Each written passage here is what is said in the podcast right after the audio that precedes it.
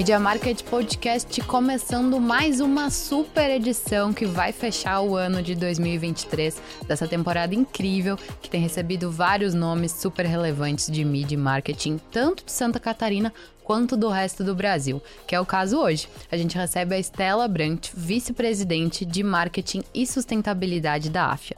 Ela tá lá em Minas Gerais, apesar de trabalhar na AFIA, que eu imagino que seja em São Paulo, e tá via Meet aqui com a gente para conversar um pouquinho sobre o que eles têm realizado tanto na AFIA quanto em outros projetos que ela tem.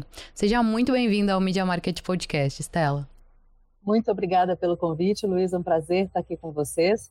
A AFIA, na verdade, ela nasceu em Minas mesmo, tanto que eu estou aqui na Olha. sede em BH. Mas eu fico no escritório de São Paulo, tem também escritório no Rio, em Recife, enfim, está no Brasil inteiro. Então dá para escolher de onde trabalhar. Ai, coisa boa. Essa mobilidade deve ser legal, né? Bem bom. Ainda mais com a minha família aqui em BH, eu adorei saber que é aqui que a Rápia fica também, né? Juntou tudo. Ah, coisa boa. Uma das coisas que a gente até conversa aqui é que a pandemia aflorou muito na gente essa necessidade de estar perto da família, né? Afinal, somos todos seres humanos, precisamos de um contato humano para ser feliz também. Quero que tu compartilhe um pouco com a nossa audiência um pouco dessa jornada. Uh, são 25 anos de carreira, são grandes empresas. Conta um pouquinho pra gente como tem sido esse processo até chegar hoje no cargo que tu ocupa de vice-presidente. Não, bacana, vamos lá. Bom, acho que essas escolhas profissionais são bem, bem difíceis, complexas, mas ao mesmo tempo, em cada momento da jornada que, que a gente está, a gente tem algum objetivo, alguma algum direcionamento que acaba levando a gente para elas, né? E o que eu tento buscar nas minhas escolhas tem partido sempre do mesmo princípio, assim, como é que eu posso gerar impacto relevante tanto no resultado da empresa quanto na construção de marca, né? Já que eu sou uma profissional de marketing, hoje eu acho que até me defino mais como uma profissional de negócio, mas a minha a minha origem, a minha essência, a minha escola é construção de marca e propósito, né? Então, resultado, marca e propósito. Como que eu tento olhar para as escolhas, para as oportunidades que aparecem, é, focando nisso. Assim, eu vou conseguir gerar esse resultado? Eu vou conseguir construir uma marca relevante? Essa marca e esse negócio tem um propósito claro por trás? Porque a, a escolha de, dos segmentos propõe um desafio e cada vez uma necessidade diferente, tanto para a nossa vida, né, o momento que a gente está vivendo, quanto é, o contexto todo que existe no país, enfim.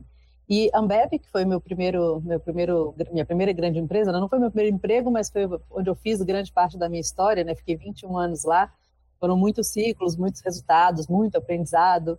Eu vejo que desde sempre eu tinha esse desejo de empreender em novas frentes, estar próxima de um negócio, mas eu acho que a Ambev me ensinou que é super possível você intraempreender. Sim. Então, apesar de estar numa grande empresa, como que você desenvolve a sua visão de dono, a sua capacidade de definir estratégia de negócio, você conseguir de fato mover o ponteiro, independente se você é estagiário ou presidente, tem algumas empresas, como o caso da Ambev, que te dão essa liberdade, te dão essa possibilidade. E eu acho que foi muito feliz a minha escolha na época. Não foi uma escolha tão natural, assim, tão rápida, foi um processo mega longo. Eu lembro que eu tinha acabado de entrar num negócio, numa, numa empresa, que era um banco, e aí a Ambev me chamou e falei com minha mãe, falei assim, mãe, acabei de assumir uma, um negócio, menos de dois meses Não posso fazer isso. Ela falou, filha, a Brahma, na época era Brahma, não era Ambev. É tudo que você gostaria de fazer agora, é você estar numa grande empresa que vai abrir muitas portas. Eu falei, mãe, não tem a menor condição, eu acabei de assumir esse desafio. Aí ela teve a grande sacada de falar, conversa com seu chefe, vê a opinião dele, porque era tão óbvio que eu tinha que sair, da, era uma empresa de previdência dentro do banco, chamava Crediprev, então assim, falei com ele, ele falou, você está esperando o quê para ir? E foi o grande empurrão dos meus, da minha mentora mor, que a minha mãe sempre foi, sempre me ajudou nas escolhas e nas orientações, até com o toque de mãe mesmo, que é essencial, né? É total. Então, acho que essas escolhas são muito importantes para a gente fazer o nosso planejamento de curto prazo, mas também olhando longo, né? E buscando o que, que você. Se você não sabe onde você quer chegar, qualquer caminho é caminho, né? E aí na Ambev eu fiz gestão de quatro marcas muito das mais valiosas do país, né? Skol, Brahma, Antártica, Boêmia. Fiz o lançamento de Budweiser, que foi muito icônico. E, mas eu acho que tem um projeto específico que eu acho que vale contar, que ele foi o mais diferente, o mais transformador, que foi quando a gente resolveu trabalhar a categoria de cerveja como uma, uma marca. Então, era como que a cerveja poderia ser vista mais do lado do bem, como o vinho é, do que do estereótipo do Homer Simpson, que às vezes o cervejeiro ficava é, associado. Então a gente, eu fui líder global dessa categoria, né, cerveja, e fui responsável por desenhar essa estratégia, o plano de comunicação, tratar a categoria de cerveja como uma marca. Então eram nove países, eu tinha 20 pessoas no total nesses países e a gente começou a trabalhar coisas que influenciaram não só a cultura da empresa, o posicionamento de várias marcas, né, porque a categoria também é formada das marcas. Sem dúvida. E desenvolvimento de causas relevantes. A gente fez um shift mesmo em como as pessoas estavam vendo cerveja, até os próprios marqueteiros mesmo, assim. A gente estimulou que as, os profissionais de marketing da empresa virassem sommeliers de cerveja, para entender de fato sobre o produto e não só falar sobre a marca. Então foram resultados assim incríveis na época. A gente bateu cinco vezes as metas que a gente tinha colocado, conquistamos todos os prêmios de melhor prática. Que sensacional! que isso foi o legado que a gente deixou em termos de conscientização do que é a importância do trabalho de uma categoria, principalmente pelo líder, e que eu vejo até hoje na empresa e acho que vai estar ainda por muito tempo, uma mudança de mindset mesmo. E no próprio universo, até de quem é só consumidor, como eu, assim, eu vi esse movimento, provavelmente foi provocado por essa iniciativa também, de a gente passar a perceber que ingredientes tem ali dentro, o que, que não tem, o que, que eu tô querendo consumir, o que, que eu não tô. Antes ninguém pensava em tipo de cerveja, se tinha é. grão X ou Y. A gente fez uma pesquisa para entender os atributos mesmo, né, do que compõe uma categoria, e quando a gente perguntava, a, a afirmação do atributo era feita de ingredientes naturais. Era assim, eu não lembro certinho do número, menos das, da metade das pessoas que respondiam acreditavam naquela, naquela frente. Então, possivelmente achavam que era um produto químico, alguma coisa que vinha, porque não achava Sim. que era feita de ingredientes naturais. Então teve uma campanha enorme falando assim como o vinho, a cerveja vem, fala dos ingredientes, fala da terra, fala de tudo. Então foi um trabalho incrível, um projeto assim maravilhoso que realmente me transformou como profissional e como visão de como uma estratégia de longo prazo pode impactar também no dia a dia e pode mais do que isso mover a paixão das pessoas, a intenção do negócio e mover uma cultura de uma empresa inteira é, em prol de olhar para que valor que aquilo pode gerar para a sociedade, o que, que tem, o que, que, tem de sombras que tem que desmistificar, como é que constrói uma coisa que vai muito além do resultado daquele dia, e sim o futuro da categoria como um todo. Um case que eu tenho muito orgulho. Não, muito bacana, sensacional. Uh, ficamos falando de Ambev, mas temos outras empresas depois de Ambev, né? É, mas em 2017 eu fui muito influenciada pelo que eu via no mundo aí da nova economia, da transformação digital, encantada por festivais de criatividade e tecnologia como o South by Southwest. Eu me desafiei mesmo a olhar para esse mercado, que era não só um setor que claramente estava aquecendo, em plena transformação, e aí fez sentido para mim mergulhar nesse negócio de startups. Então, na época, em 2017, não era comum esse movimento. Hoje eu acho que já existe, é, né, até algum tempo já, já, já é um movimento natural. Mas eu saí de uma empresa como a Ambev e ir para uma startup, que na época as pessoas ainda achavam que era 99 táxi, achavam que era só de táxi. Ela já tinha lançado os, os carros normais, mas é, foi um choque geral, tanto para minha família quanto para o mercado. Mas por que, que você está fazendo essa mudança? Você já tem uma reputação tão grande lá, você conquistou tanta coisa. Por que, que você vai fazer essa mudança? Mas eu acho que primeiro aprender coisas novas e conseguir ver que talvez você tenha chegado num, num, topo, num lugar que você acredita que você pode mais e quando você pode aprender mais e somar essa coisa de tecnologia que na época estava super incipiente, mas que claramente ia transformar todos os negócios. Então eu realmente olhei para esse negócio de startup que é resolver um problema real, uma solução real e um potencial de escala e ver que a 99 poderia ser um caminho para isso. Então, a entrega de um serviço de valor que impactava a vida das pessoas e, ao mesmo tempo, tinha um grande concorrente que era sinônimo de categoria. Então, super desafio para a construção de marca. Um desafio gigante, e... né? A gente recebeu o Gali Leo Nogueira aqui. Ele falou um pouquinho é. sobre o case da 99. Ah, o Gali trabalhou comigo, um queridíssimo. Ele é maravilhoso, né? Maravilhoso. É, e aí foi isso, assim, é um grande, enorme desafio, muita necessidade de uso de dados para tomada de decisão, consistência de mensagem, e acho que a gente conseguiu construir, sim, um case incrível lá. E aí depois, quer que eu já emende na Livap? Claro, toca a ficha.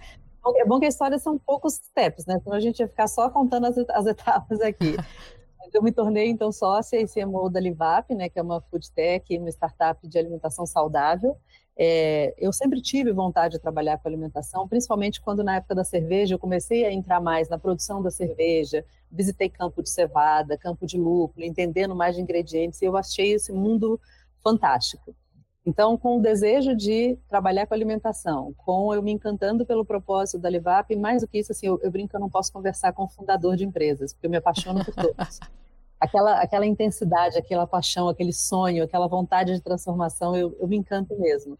Eu me encantei pelo Vitor e pelo Henrique, os dois sócios fundadores da, da Livap, e, e, a empresa tinha essa ambição de dar um salto de crescimento muito grande, construindo marca, construindo resultados, gerando impacto em toda a cadeia. Né? Então, quando eu fiquei dois anos como executiva da Livap, agora, eu, depois assim que eu saí, eu me tornei advisor, mas eu sempre quis me dedicar em coisas de grande impacto. Né? Eu acho que o case da Livap também é um, é um xodó, eu sou completamente apaixonada, continuo consumidor assíduo, continuo acionista, e tudo que eu posso almocei com, não sei não, jantei com ele semana passada, a gente troca ainda muitas é, notícias do mercado, de tudo, é uma, uma área que me encanta muito. E quem precisa de ajuda para comer saudável, não deixe de experimentar Livap.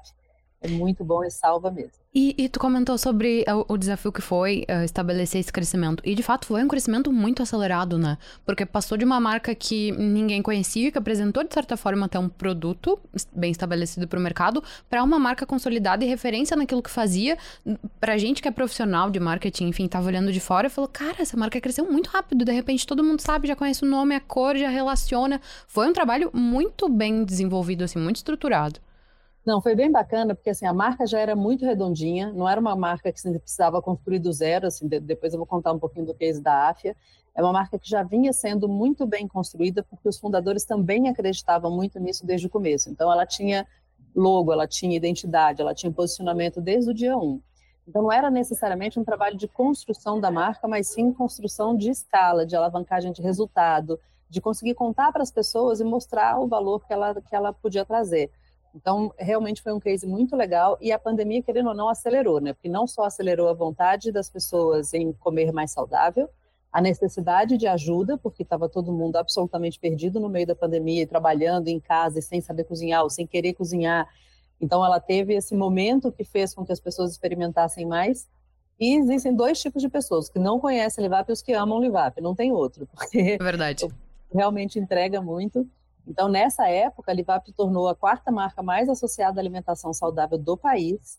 Ela foi uma das 100 marcas mais lembradas pela revista Exame, uma das marcas mais é, é, icônicas, mesmo primeiro lugar em experiência do cliente. Enfim, uma marca que realmente está muito redondinha e que merece todo esse reconhecimento e esse crescimento, porque ela realmente o produto é muito bom, o impacto que ela gera é muito verdadeiro e tudo funciona como uma cadeia. Agora ela também não está só no site próprio, ela já está em supermercados, então as pessoas também estão achando mais fácil. A marca é linda, tem tudo para voar. Que bacana, sensacional. Te ver falando com um brilho no olho, apesar de ser via Meet, é muito, muito legal, assim, dá vontade de ficar só te assistindo, nem tenho mais nada para perguntar. Ah, Sensacional. E aí passamos para a AFIA, né? Desde tem um ano e meio, pelo que a gente estava conversando, que você está tocando esse projeto.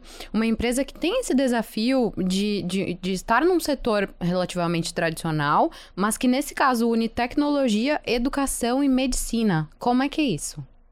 Não, é muito legal, porque eu acho que eu sempre gostei de fazer parte de uma grande empresa como a Ambev eu adorei o mundo de startup, e é aquele mundo muito louco, você fala assim, meu Deus, será que eu vou sobreviver?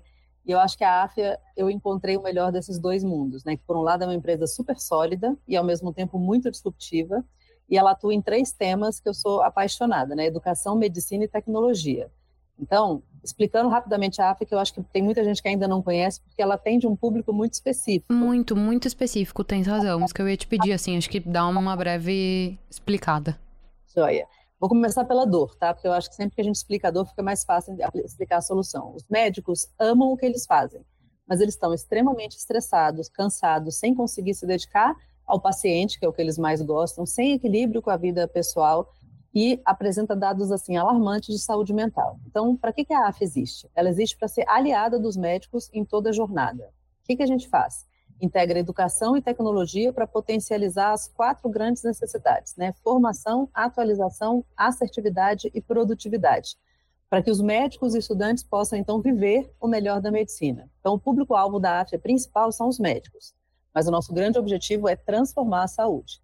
Então, como é que a AFIA faz isso? São 30 faculdades de ciências médicas espalhadas por todo o Brasil, São 15 unidades de educação continuada que tem pós-graduação e cursos de diferentes formatos. E tem vários produtos que são soluções para a prática médica. Por exemplo, tem um aplicativo que chama Whitebook, 80% dos médicos recém-formados utilizam diariamente. Que bacana. Produtos que a tecnologia traz para conseguir ajudar, seja na assertividade, seja na produtividade do médico. E, e com tudo isso, assim, a gente está construindo uma empresa que tem um propósito inserido no modelo de negócio, né, gerando não só muito impacto nos médicos e nos pacientes, mas também muito valor, porque é sobre transformação da saúde e é uma empresa extremamente sólida e robusta. Então é muito gratificante poder construir essa marca que é super nova, né? A empresa tem quatro anos como AFIA, ela vem da junção de uma empresa de sólida de educação, que é a NRE, que tem 25 anos, com outras empresas cada uma olhava um pedacinho da jornada do médico e juntando tudo, a AFIA então surge nos últimos quatro anos. Ela já é líder da educação médica, ela cresceu quatro vezes nos últimos quatro anos, está listada na Nasdaq, está listada na B3 e assim estamos só começando. Que bacana, que bacana. E aí eles te convidam a participar do projeto com esse desafio de crescimento e posicionamento de marca. É, com certeza esse foi o grande mote, que era como a gente consegue olhar então para esse ecossistema que existe hoje na empresa, que são diversas empresas que foram adquiridas e se fundiram nos últimos anos, são três startups, mais a empresa de educação e mais duas de educação, uma de educação continuada, que era a IPMED, e a MedCell, que era de preparatório para residência. Como é que a gente coloca, como é que a gente conta essa história inteira para o mercado? E, obviamente, a construção de uma marca forte é uma premissa para isso, né? se é difícil construir uma marca, imagina uhum. 15, 16. Então, todo, tudo que a gente fez foi é, começar do zero, desde rever a missão da empresa, porque ela era muito calcada só na educação. Nós fizemos toda a arquitetura de marca, todo o desenvolvimento do posicionamento da marca, campanhas de lançamento, e acabamos de lançar a primeira campanha integrada, que a gente lançou agora no mês de agosto, e que vem trazendo assim resultados muito bons. Você mesmo falou que nunca tinha ouvido falar da app, na última semana já ouviu duas, duas vezes. vezes. Boa notícia. Mas temos uma longa jornada aí. Nosso público principal, então, são os médicos. O médico tem que nos ver como qualquer coisa que ele precisar para o dia a dia dele, a AFES tem. Se não tiver, ela vai correr atrás para fazer. o nosso motivo de existência é o médico. E são os médicos. E então, para isso, a gente consegue trazer toda a questão de tecnologia e de educação para a gente conseguir fazer essas alavancagens na carreira, na jornada do médico como um todo. Mas deve ser desafiador, né? Principalmente porque quando a gente está falando de, de uma empresa que atende a um nicho muito específico, você deve precisar mapear uns pontos de contato, principalmente para você que vem de outros segmentos, que você talvez não seja tanto a tua área familiar, né? Como é que foi esse processo? Nossa, primeiro foi muita reflexão, porque, assim, tudo que eu sonhava, tudo que eu queria, a AFIA tinha. Então, eu ticava meu checklist inteirinho de por que, que eu deveria vir para a AFIA. Mas eu sempre me envolvi muito com os produtos que eu trabalhava. Também nada mal, né? Primeiro, é, cerveja, depois alimentação, mobilidade. Então, eu era, assim, heavy user de todos eles. Aí, tá bom, saúde, medicina, eu não vou ser médica, eu não vou estudar medicina nessa altura do campeonato. Como eu vou viver esse produto integralmente? Assim, eu virei sommelier de cerveja, eu já sou taurina, já gosto de comer e gosto de cozinhar. Mobilidade, eu fui motorista da 99, todo mês eu era motorista uma manhã inteira dirigindo. Sério? E passageira eu era todos os dias. Então tá bom, paciente eu sou, mas se o público é médico, assim, eu não vou viver isso na, na, né, na, na integridade. Então eu me desafiei a conhecer o médico como ninguém. Então, o que eu mais fiz nesse último ano e meio foi conversar com médicos, pesquisas qualitativas, pesquisas quantitativas, entrevistas em profundidade. E eu sempre aprendi muito na 99, principalmente, a tomar decisões baseadas em dados. Então, é uma premissa de, de startups e de empresas de tecnologia, e isso adotei para minha vida. E aí, na AFIA, se eu estou conhecendo muito bem os médicos e eu tenho acesso a muitos dados, porque hoje são mais ou menos 550, 600 mil médicos no Brasil. Destes, 300 mil utilizam alguma solução da AF. Então, a gente tem bastante médico na base, dado é o que não falta. Então, se eu vou conhecer o médico em profundidade, se eu entendo as principais dores, as principais necessidades, e se eu consigo olhar também para os dados e tomar as decisões baseadas nele, não tem porquê eu não me sentir também minimamente à vontade é, nessa categoria. Mas confesso que no começo eu estava assustadíssima, Fora todas as coisas, o ambiente de, de estudo, ensino de medicina é bastante regulado, bastante, né, totalmente regulado. Então tem outros assuntos também de regulatório, de, de enfim, de várias outras searas que, que extrapolam muito mais.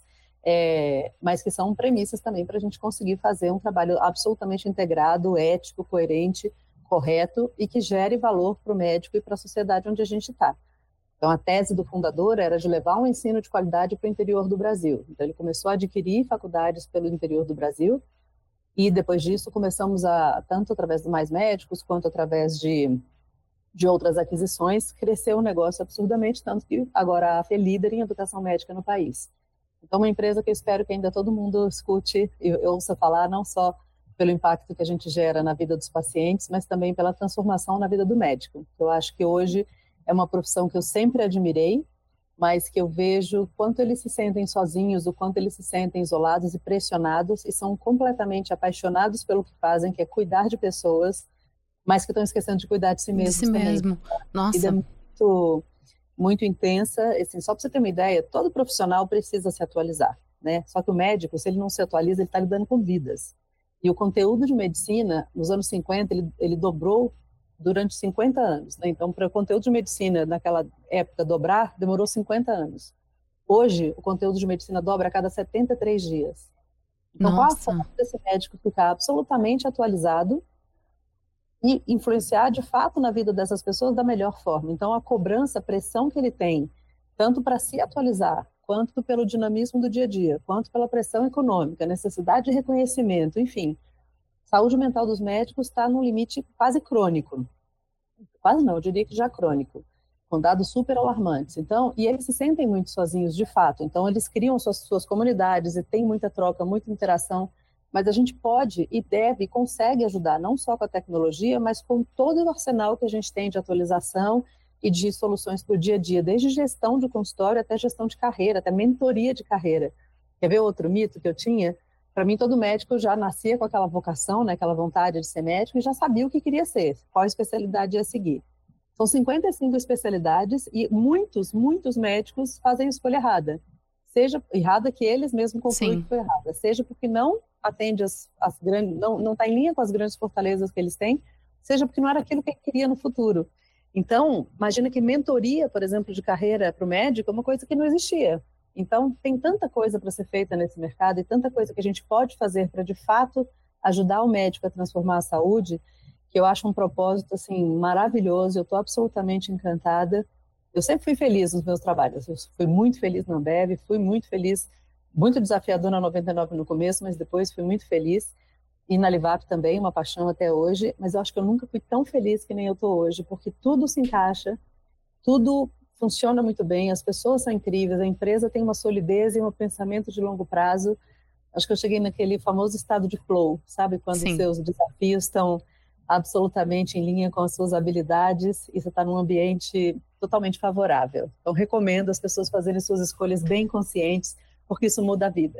De fato, e enquanto você falava sobre mergulhar na, nos lugares onde você tá, eu espero que a galera que tá nos ouvindo tenha pego essa dica, assim, porque a gente, enquanto profissional, às vezes fica muito sentadinho na nossa cadeira com o nosso MacBook, celularzinho do ano, e não para pra de fato ver quem está consumindo esse produto, como vive essa pessoa para quem eu tô destinando tudo aquilo que eu tô pensando, sabe? Uh, eu vejo que a gente peca muito nisso, inclusive eu. Nossa, na Ambev, pra você ter ideia, a primeira vez que eu pisei num campo de cevada, eu já tinha 18 anos de empresa. Então, assim, eu, quando eu fiz isso, eu vi a riqueza que era da origem, dos agricultores, do, do mestre cervejeiro. Era, uma, era uma, um ritual e uma, um mundo que quem está lá trabalhando no marketing da, da, da, administração central não vivia. Tanto que a primeira coisa que a gente fez foi vai todo mundo conhecer, vai todo mundo ter interação. Pareciam duas empresas completamente diferentes e a riqueza que esse mundo trouxe tanto para o posicionamento das marcas quanto pela vivência, tanto para a gente achar histórias que, se você não está lá na ponta conversando, você não, não descobre essas histórias. Como é que você vai contar histórias? Não chega, né? A arte de contar histórias sobre a marca, sobre o produto. É, então, assim, é fundamental. Se querem uma dica de hoje, esquece tudo que eu falar. Vivam integralmente as pessoas que vão consumir o seu produto e o seu mercado e o seu produto, porque isso vai trazer os melhores insights para você fazer o seu trabalho. Sem dúvida. Eu já vou até salvar esse minuto aqui, André, pra gente fazer um corte depois. Eh, você falava sobre a importância da gente trabalhar muito pautado em cima dos dados. Isso é uma unanimidade? Todo mundo tá trabalhando voltado para isso, e agora eu já acho que a gente está caminhando para um outro lado de beleza. Temos os dados, mas será que a gente já não está vivendo a era da overdata?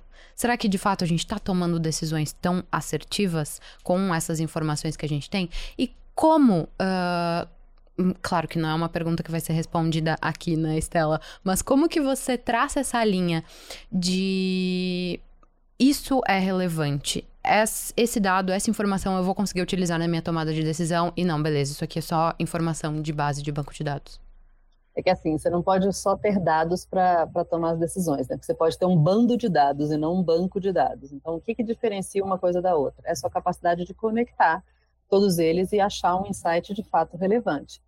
Então, eu acho que as melhores estratégias são aquelas onde a gente olha para os dados e a gente pega, faz as principais informações, tendências, correlações que a gente vê ali, olha para os objetivos de negócio, onde a gente quer chegar, o que, que a gente quer ter e cruza as duas coisas. Então, quando a gente é, é, vê, por exemplo, que, vou dar uns exemplos da AFIA, é, a gente olha para os médicos e vê que a maior necessidade que eles têm hoje é de equilíbrio da vida pessoal e profissional.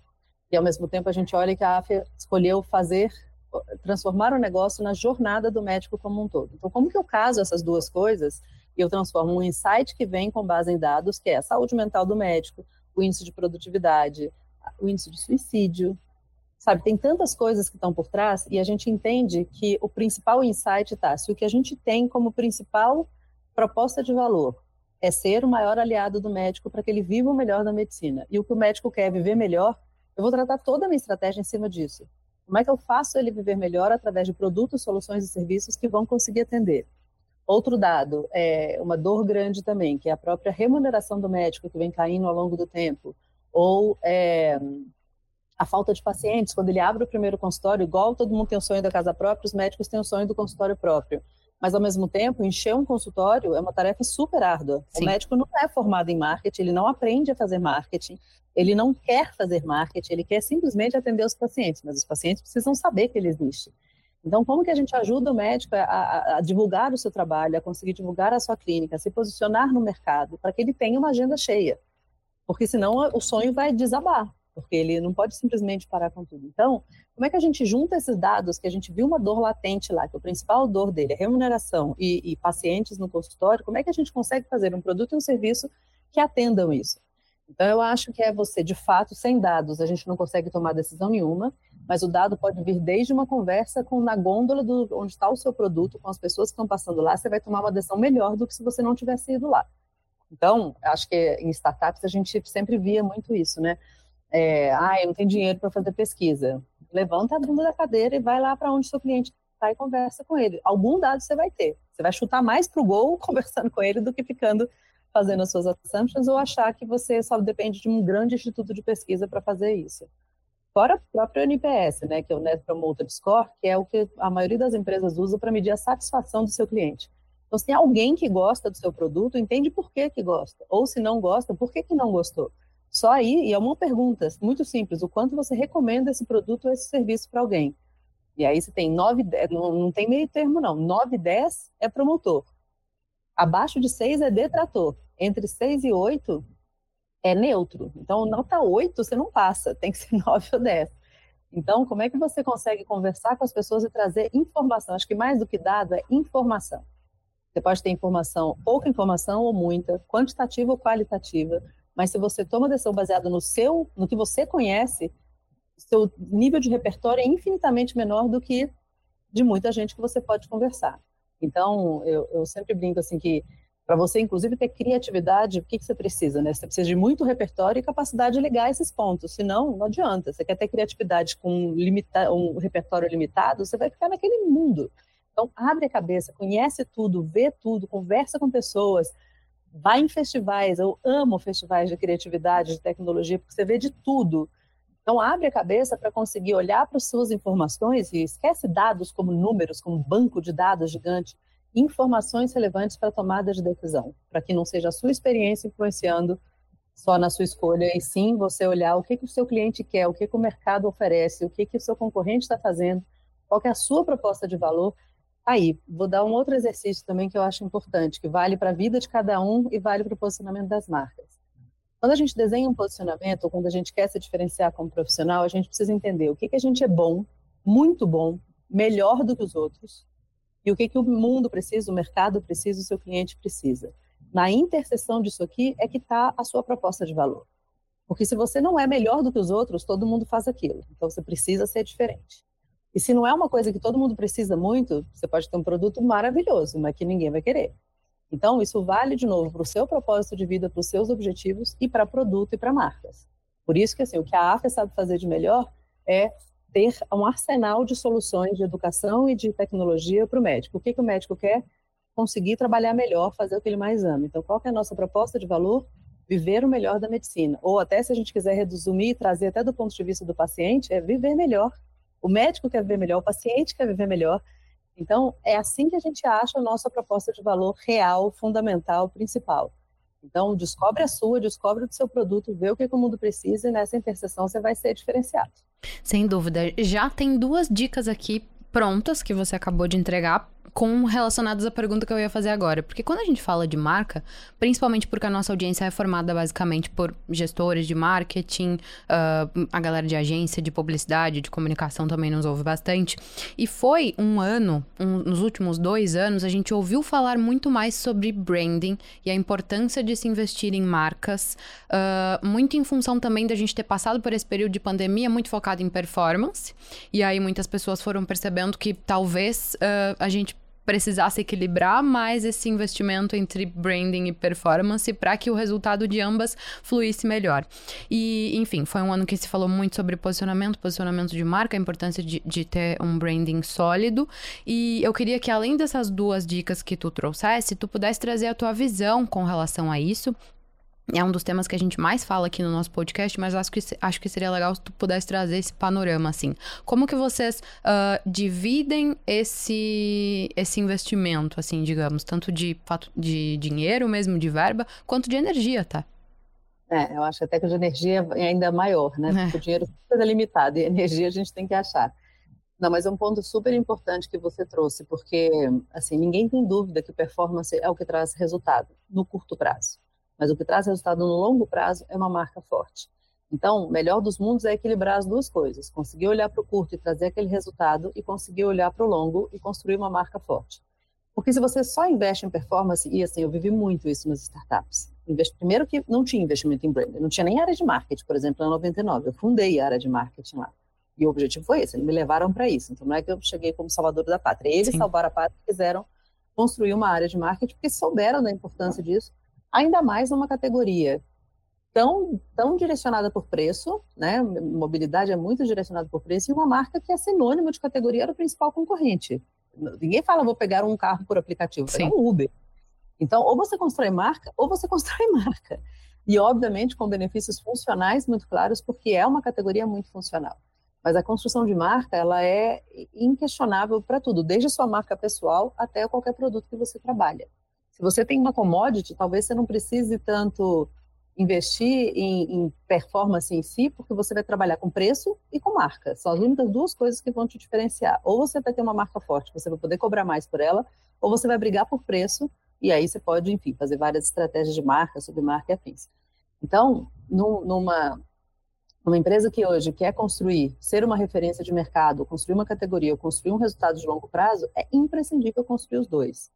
E, e, eu diria que, assim, hoje, talvez a gente ainda esteja muito investindo em performance ainda, porque foi o que a empresa sempre fez, até porque não tinha uma marca forte, tinham várias marcas, algumas fortes, outras nem conhecidas, mas que era um trabalho hercúleo ali de desafio de budget, de tempo de tudo, e os produtos realmente solucionam problemas muito crônicos. Então, a marca, por exemplo, o Whitebook é uma marca que é absolutamente referência em todos os médicos reformados até 10, 15 anos, com certeza já ouviram falar, ou já usaram muito, e essa penetração de 80% do target em até 4 anos de formada, assim, é surreal. Eu nunca surreal. vi isso na vida. Uhum.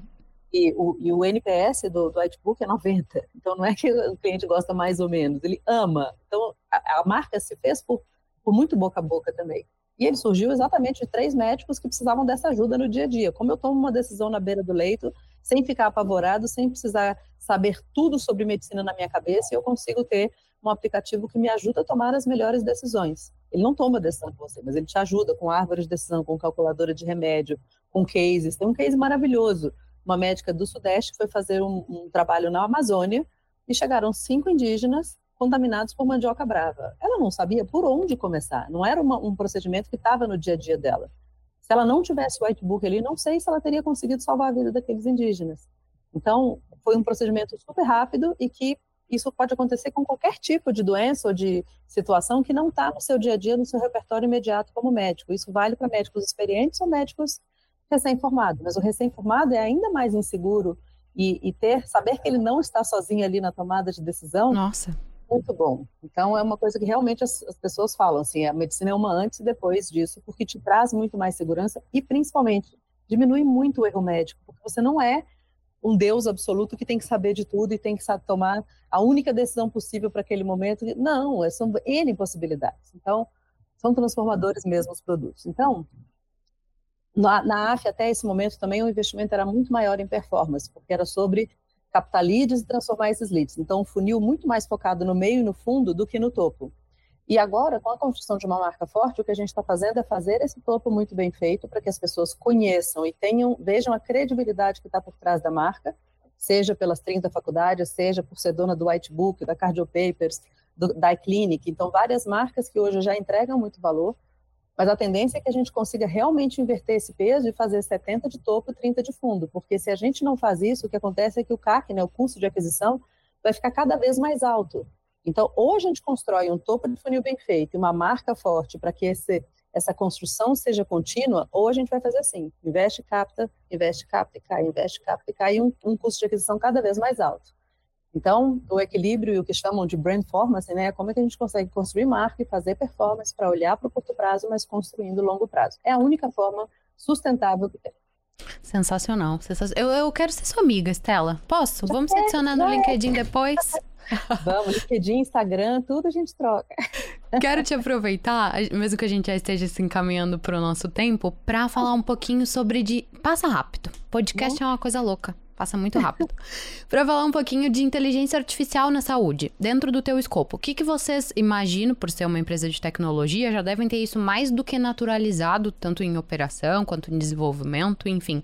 Mas o que, que vocês que você já poderia compartilhar com a gente que uh, realmente é inovador para o mercado, assim, porque sempre que a gente conversa, principalmente aqui na Grande Floripa, que a gente tem mais contato com o pessoal que, que lidera marketing de hospitais relevantes aqui para a região, enfim, a gente, é, elas relatam para mim que é um segmento que elas não conseguem encontrar muitas informações uh, relacionado mesmo a marketing para a saúde e que é um pouco delicado, que elas até gostam de vir participar aqui do podcast. Amanhã até a gente recebe uma, uma líder de marketing de um hospital de Joinville, justamente porque ela se propôs a vir conversar conosco sobre isso, porque ela sempre comenta, Lu, a área da saúde para o marketing ela é muito carente, a gente precisa de informação. Então, o que tu pudesse trazer para ajudá-los assim nesse sentido de o que, que vocês têm visto, têm consumido, pretendem implementar, seria legal.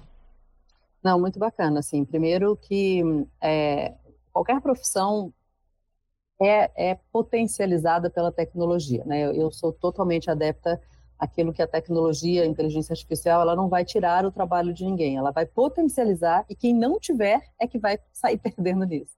Então, quando a gente olha para os médicos, é a mesma coisa. Teve até, curiosamente, uma, uma palestra que, que eu vi lá no Salto by Salters, que todo mundo achava que era sobre inteligência artificial. O título da palestra era 2030 e os médicos não existem mais. Aí metade da, palestra, da, da audiência achava que era sobre inteligência artificial, mas era sobre saúde mental. Porque 2030, se continuar como está hoje, não teremos médicos saudáveis para atuar no mundo. Então é crítico. Muito. Voltando para o tema, assim, a inteligência artificial, até na medicina, ela vem para potencializar tanto os médicos quanto as decisões, quanto tudo que é feito nela. Então, na AFA, por exemplo, a gente está adotando inteligência artificial no Whitebook, por exemplo, que é na tomada de decisão. Tem, assim, a quantidade de, como eu já comentei, a quantidade de, de inovações e de, e de conteúdo sobre medicina cresce exponencialmente. Então, tem artigos científicos super profundos e que você pode, com a ajuda da inteligência artificial, ter um resumo desse artigo em um tempo muito menor do que você levaria para, obviamente, ler, assimilar fazer hipóteses. Então, a inteligência artificial é, de fato, um ajudante, um auxiliar para te economizar tempo e conseguir te ajudar a trazer hipóteses, subsídio, resumos, informações e cruzamentos que vão te ajudar a tomar a melhor decisão. Então, a gente está incorporando em diversos produtos da AFIA E trazendo também a consciência para os médicos que não é médico de computador, é médico potencializado pela tecnologia. Você faz o que você ama, então o propósito te move, a tecnologia te impulsiona e você estar bem e você conseguir ter todo esse arsenal, né? Até a Mariana Perroni, que é uma médica do Google, que eu admiro muito, ela fala assim: a mala do médico do século XXI é completamente diferente da do passado. Só que muitos médicos ainda estão com aquela maleta do Sim. passado. E esse é o grande desafio também, né? Dos próprios profissionais perceberem que eles não estão ultrapassados, só que a realidade agora é outra, né? Estão atualizados e com um cinto de utilidades que ele pode usar qualquer artifício que ele puder a qualquer hora para tomar as melhores decisões, para ter mais equilíbrio na sua vida e para conseguir se dedicar ao que ele mais gosta, que é cuidar dos pacientes. Então, isso a inteligência artificial e nenhuma tecnologia nunca vai fazer. Todo o resto ela pode fazer, desde a gestão de consultório, desde toda a parte financeira, de marketing, de conhecimento, de tudo. Agora, o, o tete a tete com o paciente, que é aquilo que o dado do SUS é que ele demora seis minutos atendendo um paciente, imagina que em seis minutos o médico tem que conhecer o paciente, entender o histórico, fazer a anamnese, identificar o problema, receitar e orientar. É impossível. Então, quanto mais tempo ele tiver para fazer essa parte que nenhuma tecnologia vai resolver, melhor. Então, o que a gente faz também muito é um trabalho não só de lançar essa categoria no mercado, né, que é de MedTech, é de medicina, educação e tecnologia, que a gente tem esse desafio e essa oportunidade de ensinar uma coisa nova. Né? Não tem uma caixinha onde a gente coloca a AFE na cabeça, a gente tem que criar uma caixinha nova, é o médico no centro. Então, eles estando no centro, como é que a gente entende essa dor fortemente e a gente consegue trazer soluções para melhorar a vida dele com esse objetivo de transformar a saúde como um todo? Então, o propósito é muito maior. Como é que a gente consegue, através da tecnologia, através da inteligência artificial, através de recursos de educação, potencializar muito o que as pessoas, nossos clientes, mais buscam, que é viver melhor. Então, assim, a tecnologia é uma aliada imprescindível quem não tiver vai continuar fazendo o que gosta de fazer, mas quem tiver vai muito mais longe, eu não tenho a menor dúvida. Sem dúvida, sem dúvida. É o, o, a pauta que a gente mais conversou, talvez, aqui no podcast ao longo desse ano, até já que estamos nesse clima de fechamento, e que, de fato, a gente acredita que vai se solidificar, sabe? Porque logo no início da temporada do Media Market Podcast só se falava em metaverso. E foi uma tendência que a gente viu que ficou um pouco esvaziada, não teve tanta aplicabilidade no dia a dia. Uh, ao contrário da inteligência artificial, que já se prova muito mais relevante, né? Para quem tá no dia a dia. Pra gente fechar, Estela, você falou bastante do SX, SXSW. Queria ouvir o que mais tu tem consumido. É uma pergunta que eu gosto de fazer aqui pros nossos convidados, porque a gente sabe que insight só é gerado a partir de repertório amplo. Então eu gosto de perguntar, o que que tu tem consumido, seja em festival, seja livro, filme, que não necessariamente está relacionado à nossa área de trabalho, mas que tem ajudado aí a construir repertórios mais sólidos e gerar ideias novas. Não, super legal. Eu adoro essa pergunta porque é exatamente o que você falou. Se você não tem repertório, como é que você consegue ampliar todo esse, esse espectro, conseguir trazer soluções, conseguir inovar, conseguir de fato trazer coisas que vão, vão gerar um valor muito maior e, e principalmente você vai conseguir inovar, vai conseguir fazer a diferença em tudo que, que pode e precisa ser feito, né?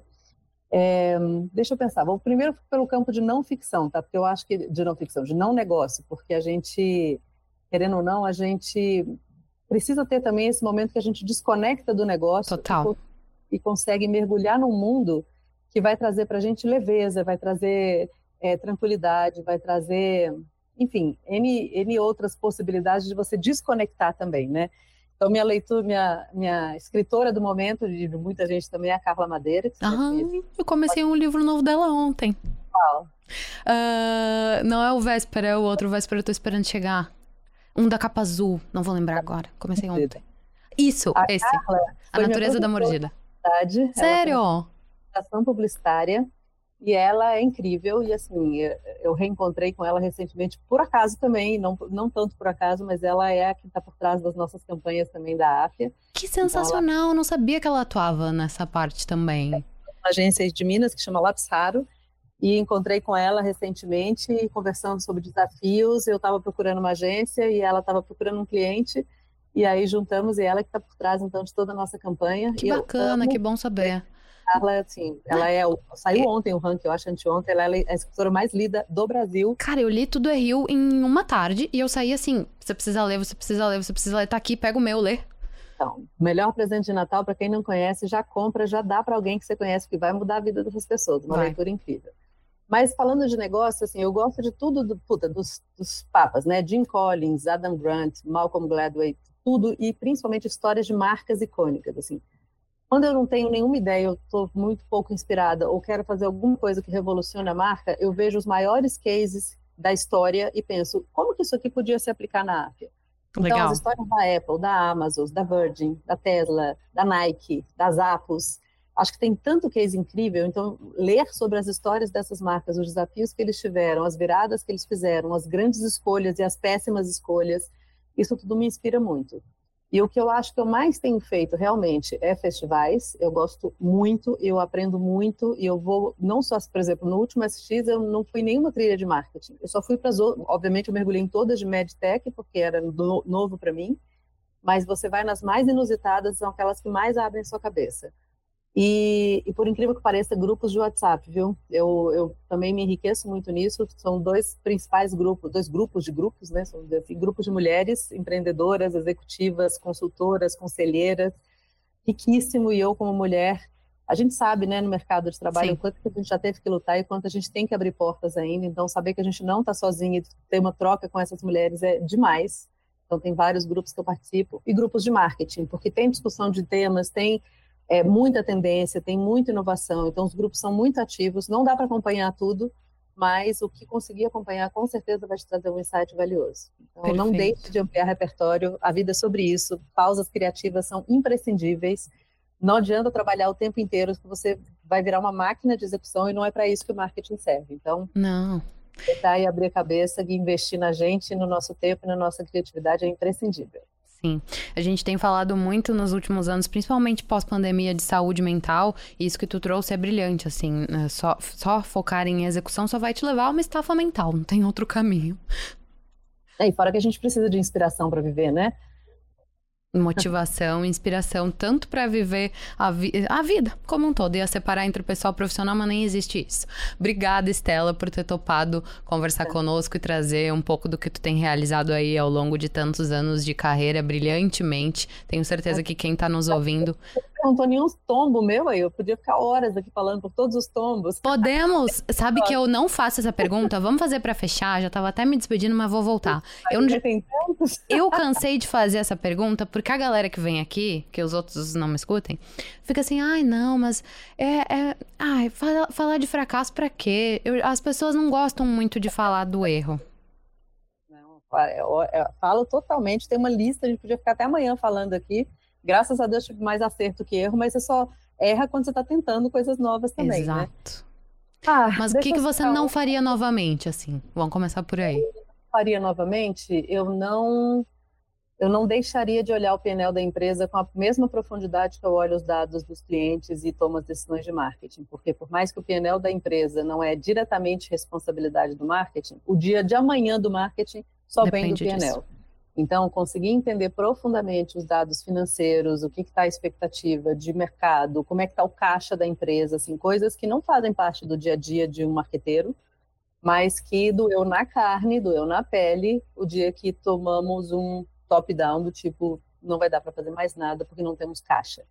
Então, eu acho que a gente, como profissional de negócio, não de marketing, tem que estar tá muito alinhado com tudo financeiro que acontece na empresa para que você consiga minimamente interferir, influenciar, buscar soluções e também se planejar como área, porque talvez eu tivesse feito escolhas completamente diferentes se eu tivesse plena clareza e realidade do potencial que aquilo tinha para o longo prazo. E assim, olhar só para o curto prazo não rola. É um erro, então, né?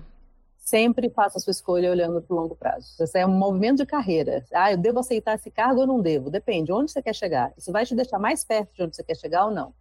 Senão, não vá. Mesma coisa no negócio. Isso que você está fazendo hoje.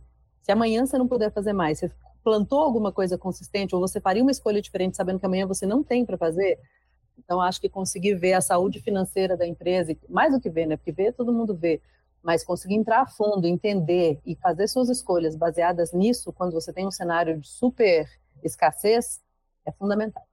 E é, é, é, engraçado, é peculiar até, porque muitos dos profissionais de marketing hoje vieram de uma vertente de comunicação, às vezes até de jornalismo, e acabaram migrando de área, se profissionalizaram depois, mas muito pautado no, ah, eu não gosto de meta comercial, não gosto de número, não quero olhar para isso. Gente, não dá para fugir disso. A gente precisa ter clareza de onde a, a organização que a gente tá precisa chegar para que a gente possa chegar lá junto. A gente faz parte, uma peça desse todo, né? Total. Não, e é isso, assim, marketing é sobre negócio. Não tem como. Você está fazendo. Você não tá, quem quer só contar história, vai só contar história, vai, vai virar contador de histórias. Marketing passa por isso, mas é sobre uma construção de um negócio de longo prazo, sustentável, que consiga é, gerar lucro, sim, mas que consiga ter a possibilidade de gerar um impacto real. Senão, ele está absolutamente ligado só ao investimento de performance ali. Sensacional, sensacional. Eu dizia que a gente vai sair daqui hoje muito mais inspirado do que estávamos ontem por você. Te agradeço de verdade, uh, enquanto profissional, enquanto Luiz. Agradeço em nome do Media Market e do Grupo ND. Obrigada por ter topado conversar com a gente. Foi um episódio muito, muito rico de Media Market Podcast. Que bom, eu que fico muito feliz de estar aqui. Amiga Luiz, agora vou te chamar de amiga. Ah, adorei, adorei essa amizade. e conte comigo, quando quiser, estou aqui às ordens para a gente falar cada vez mais. Super combinado. Eu encerro dizendo que você encontra todos os nossos episódios em media.market podcast e tudo que a gente conversou aqui, eu e a Estela, o link da campanha, a indicação de livro, a gente vai colocar na descrição do episódio. Obrigada e espero que seja um bom 2024, que já esteja sendo, porque quando a gente publicar esse episódio, já vamos estar no início ali de janeiro. Espero que todos nós tenhamos um ótimo ano. Obrigada. Tchau, tchau.